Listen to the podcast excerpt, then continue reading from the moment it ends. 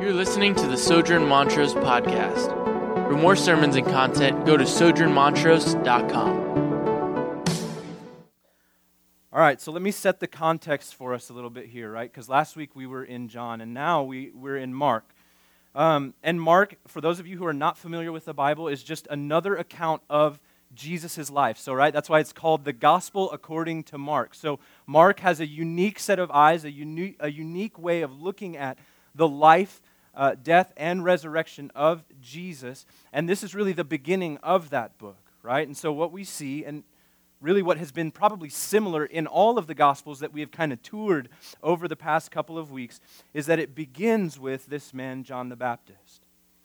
This man, John the Baptist, we see in verse 2, it says this As it is written in Isaiah the prophet, Behold, I send my messenger before your face, who will prepare your way, the voice of one crying in the wilderness. And then it tells us later on that this man, John, was that man, preparing the way for the Lord, a voice crying in the wilderness. And in verse 7, it says this that John preached, saying, After me comes he who is mightier than I the strap of whose sandals I am not worthy to stoop down and untie.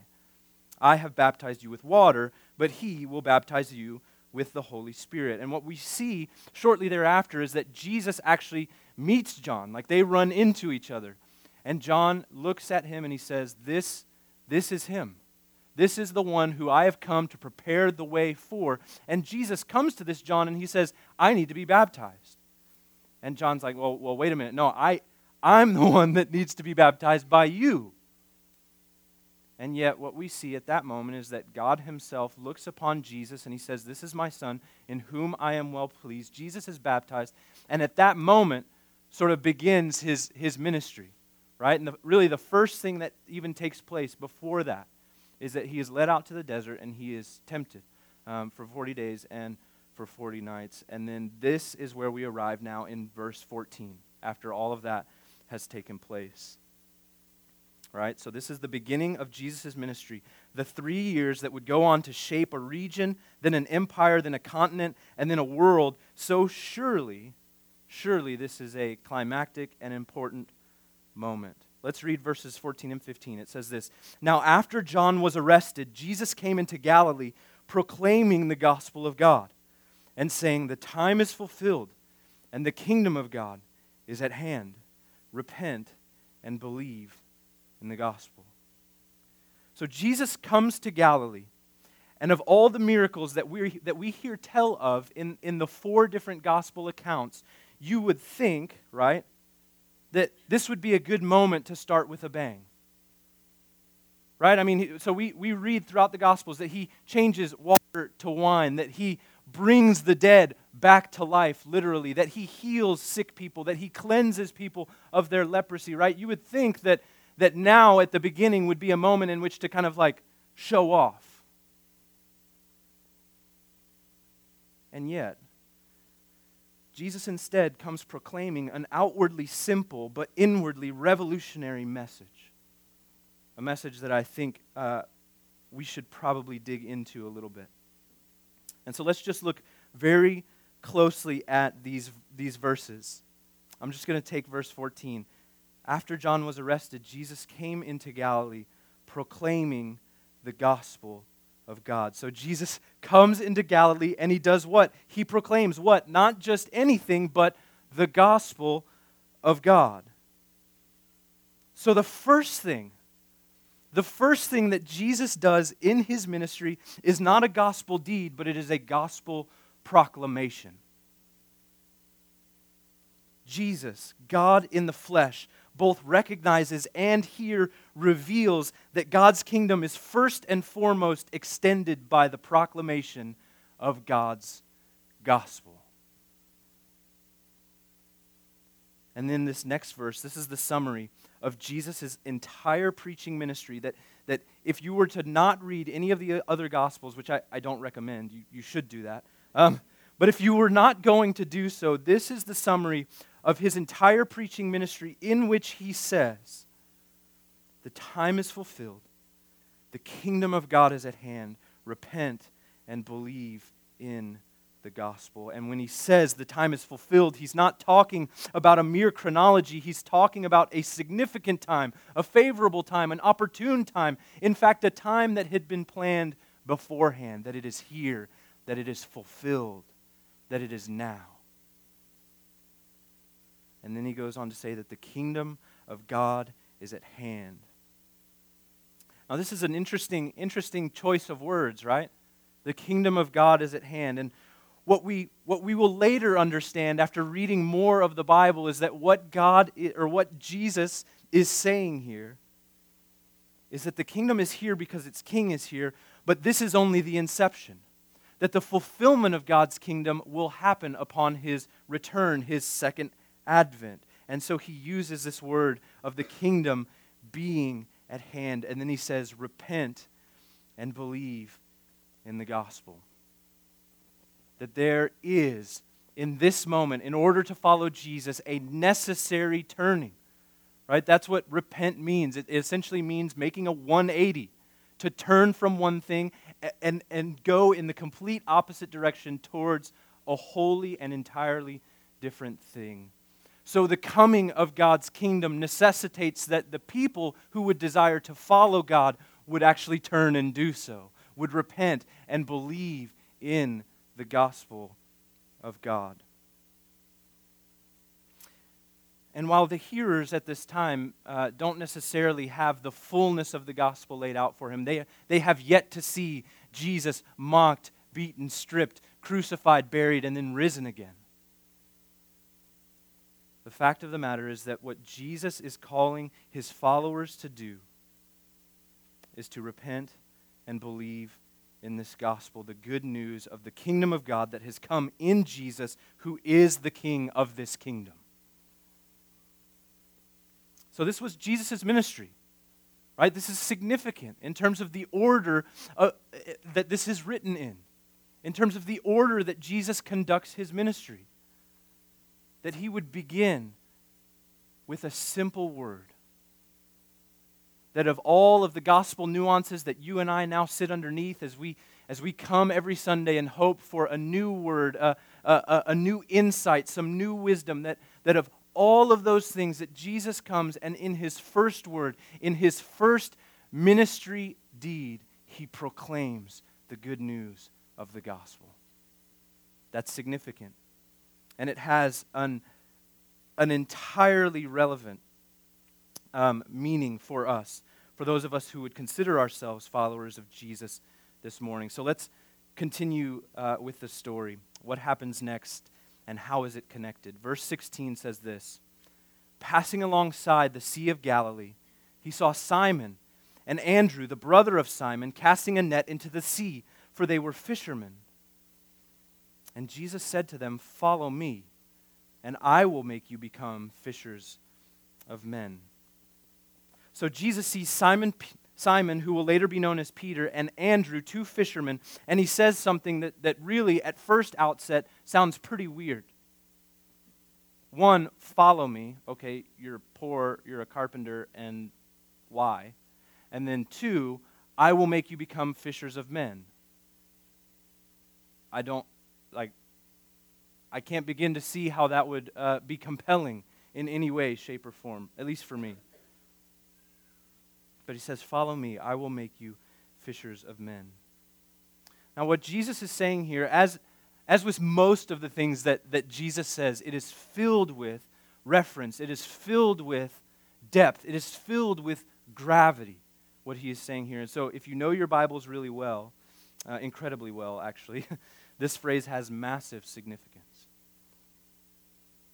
I'm going to read for a moment from uh, the book of Jeremiah, which is a, a book in the Old Testament. It's a, it's a prophetic book, right? So, this man, Jeremiah, has been chosen by God to speak on God's behalf to his people, the people Israel. And this is what um, the Lord says to Jeremiah uh, in chapter 16. Therefore, right, so this is the Lord speaking. Therefore, behold, the days are coming, declares the Lord, when it shall no longer be said, As the Lord lives, who brought up the people of Israel out of the land of Egypt. But as the Lord lives, who brought up the people of Israel out of the north country and out of all the countries where he had driven them, This is where it gets significant. For I will bring them back to their own land that I gave to their fathers. Behold, I am sending for many fishers, declares the Lord, and they shall catch them. And afterward I will send for many hunters, and they shall hunt them from every mountain and every hill, and out of the clefts of the rocks, for my eyes are on all their ways. They are not hidden from me, nor is their iniquity concealed from my eyes. But first I will doubly repay their iniquity and their sin, because they have polluted my land with the carcasses of their detestable idols and have filled my inheritance with their abominations. Now, that probably sounds all kinds of weird. Um, so just relax. We'll get there. Um, what's taking place here is that um, r- really the, the Old Testament, right, all the books that were written before Jesus came, those are all just a testament to the faithlessness of God's people right? So, what we see all throughout the Old Testament is that God says, I will be your God, you will be my people. And the people sort of stubbornly say, No, we won't. And time and time again, they, they disobey. They walk in willful disobedience to this God who, for century upon century, had provided for their every single need. Time and time again. And uh, of course, I think if, if any of us have a beating pulse this morning, we could see how that would be frustrating for someone. And so the Lord responds to this and he says, I am sending out fishers, I am sending out hunters. But he is sending out these fishers, these hunters, to bring people to justice, to bring people to judgment, because the law and the Old Testament demanded an allegiance that the people of that day not only did not, but arguably could not provide. So God was going to send out fishers of men to bring people to judgment. So, if that's what takes place in Jeremiah, why is this significant and why is it that Jesus is referencing it now in the book of Mark? In his, in his first appeal to his disciples to come and to follow him. Why? Well, let's just go back really quick. Jesus says to them, Follow me, I will make you become fishers of men. And here's the good news of the gospel. In the Old Testament, that demanded an allegiance that we couldn't provide has now been eradicated, or not eradicated, but has rather been fulfilled in Christ in such a way that now, when Jesus makes fishers of men, he brings them to grace and redemption rather than to judgment. That in the new covenant, Jesus sends out fishers of men to bring people to reconcile them into his kingdom because Jesus' allegiance to the law and his perfect fulfilling of it is now provided to those whom he would catch in the net of his gospel. You see, men and women are no longer caught to be repaid for their sins, as in Jeremiah, but they are now caught to be given the grace and the reconciliation that has been made available now in the person and the work of Jesus. And this is marvelous, good news that Jesus proclaims to his followers. So, what takes place next? Simon and Andrew, they respond in verse 18. And it says this And immediately they left their nets and they followed him. Immediately they left their nets and they followed him. So Jesus proclaims that the kingdom of God is at hand to repent, to believe the gospel, and he comes and he entreats these two men to do so, and immediately they drop their nets. They literally, in the middle of what they are doing, and they follow him.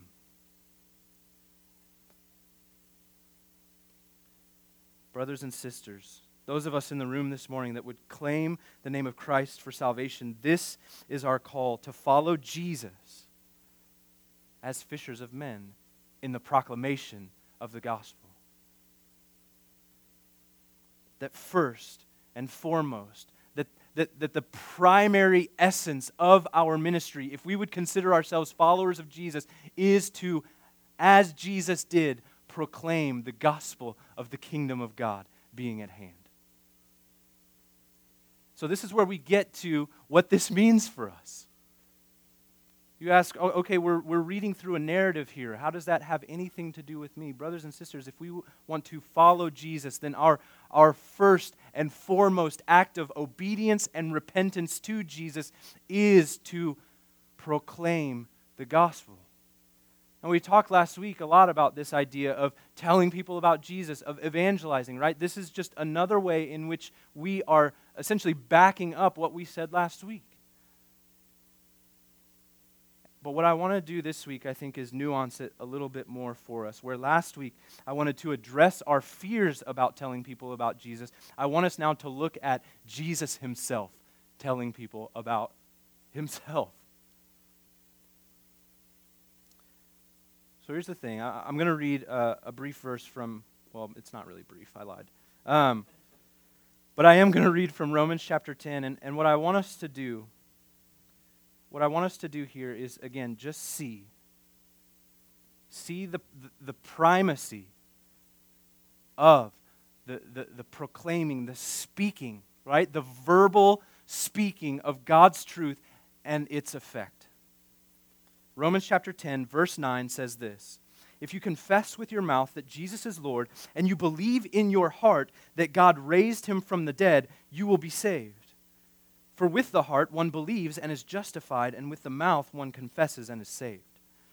For the scripture says, Everyone who believes in him will not be put to shame, for there is no distinction between Jew and Greek, for the same Lord is Lord of all, bestowing his riches on all who call on him. For everyone who calls on the name of the Lord will be saved. That's good news, right? Let's read the next couple of verses because this is, this is for us. There, there's really not, not much of us involved in that fir- first portion. The, the Lord saves us. But verse 14 it says, How will they call on him in whom they have not believed? And how are they to believe in him of whom they have never heard? And how are they to hear without someone preaching? And how are they to preach unless they are sent? As it is written, How beautiful are the feet of those who preach the good news but they have not all obeyed the gospel. For Isaiah says, Lord, who has believed what he has heard from us? So faith comes from hearing, and hearing through the word of Christ. Here's, here's what Romans is describing for us it's showing us how, how people come to faith. It's showing us how people come to faith. And, and for whatever reason, again, I don't know why the Lord chose to do it this way because I know that I, I often feel inadequate um, and, and, sometimes even unwilling to do this. And yet, the, the process by which people come to believe in this great justification that Jesus provides, that we read about in verses 9 through 13, is when people have heard of this good news. And they're not going to hear about it unless someone is preaching. And we're not going to preach unless we understand that we've been sent by Jesus as Jesus was sent by God to do what? To preach the good news. So here's the thing there's a lot of debate in the church, right, about whether or not we should be foremost, first and foremost, committed to the gospel deed, right? So doing acts of good acts uh, on behalf or in the name of Jesus, or whether we should proclaim the gospel of Jesus, whether it's just all about preaching, right? And, and because we are polar people, because we like black and white, we pick one or the other right? And so there's a lot of conflict, there's a lot of tension as to which one is sort of higher value, which one is most effective, right? And what I'm here to tell you this morning is that if you have to pick one, it would be the proclamation of the gospel because here's what happens. When we proclaim the gospel, the gospel changes people's hearts, which then leads to people doing gospel deeds. And so that is putting the cart before the horse. When we want to just do gospel deeds and never, ever mention the name of Jesus, mention the fact that there is a Savior who has come on behalf of all peoples, all tongues, all tribes, all nations, and who has made payment for our debt, then it is an empty deed. And, brothers and sisters, this is why. This is why we can look around and we can say that we know people who are quote unquote better or who do more, who are more philanthropic, who are more concerned with justice. But here's the thing when those things are divorced from the gospel, again, the power of the gospel is removed from them. And they do not affect that which they should affect, which is the saving work of Christ upon those who would not believe. And so, what I'm saying to us this morning is not that we shouldn't be about justice, is not that we shouldn't defend the cause of the fatherless, is not that we should not care for the widow and plead the cause of the orphan. But what I'm saying is that if we do it apart from proclaiming the good news of the gospel of Jesus, then we will accomplish relatively little in terms of the kingdom of God, which is now at hand.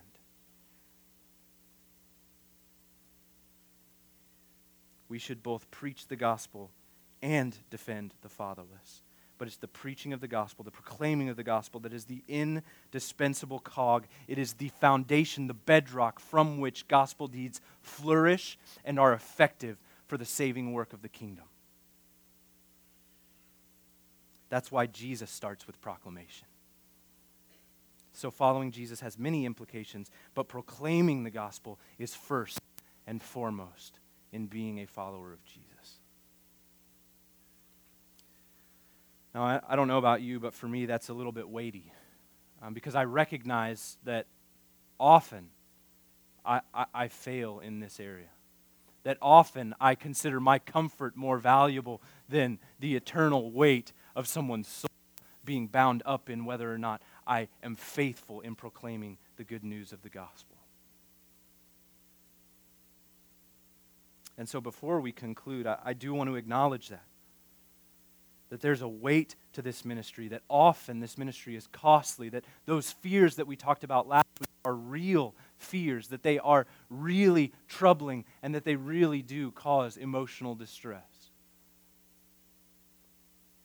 And yet, those things do not negate the call that the Lord Jesus would place upon our lives to proclaim the good news of the gospel. Let's read Mark. Um, chapter 1, those last two verses, um, 19 and 20, says this.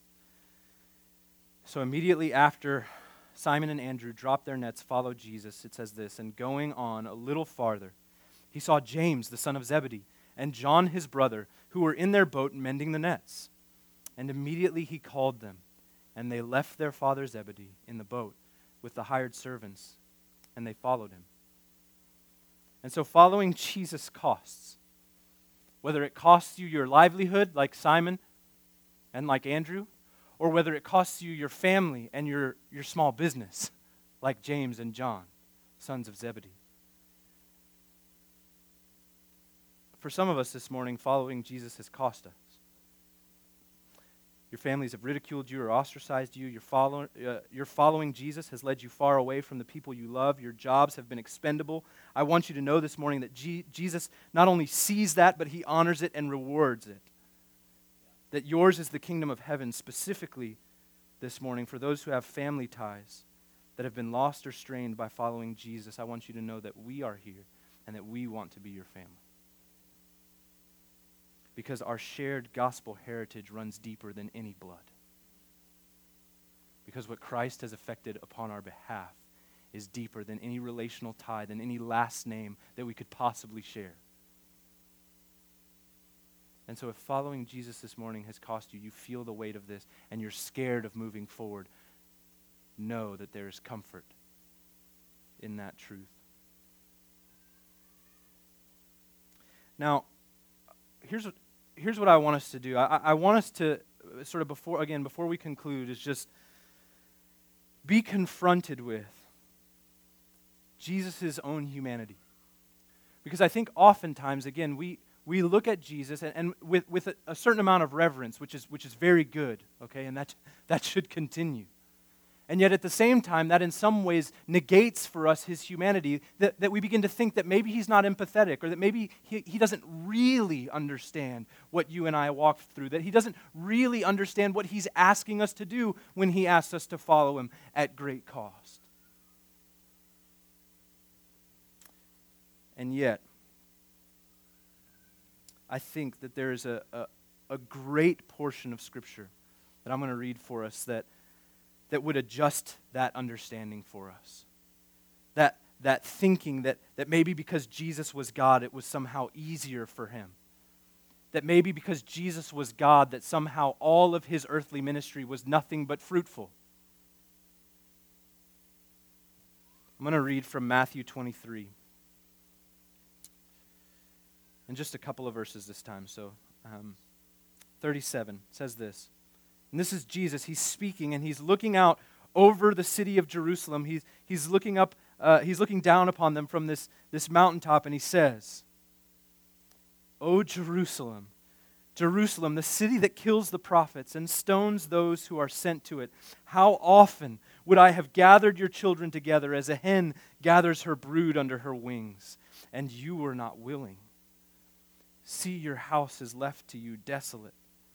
For I tell you, you will not see me again until you say, Blessed is he who comes in the name of the Lord.